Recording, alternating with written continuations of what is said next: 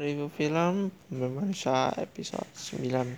Dalam konteks ini usaha Hanung Bramantyo untuk membumikan kisah Manusia patut diapresiasi nih guys. Meski dengan jumlah cetakan Salman Aristo sebagai penulis naskah pun cukup lengkap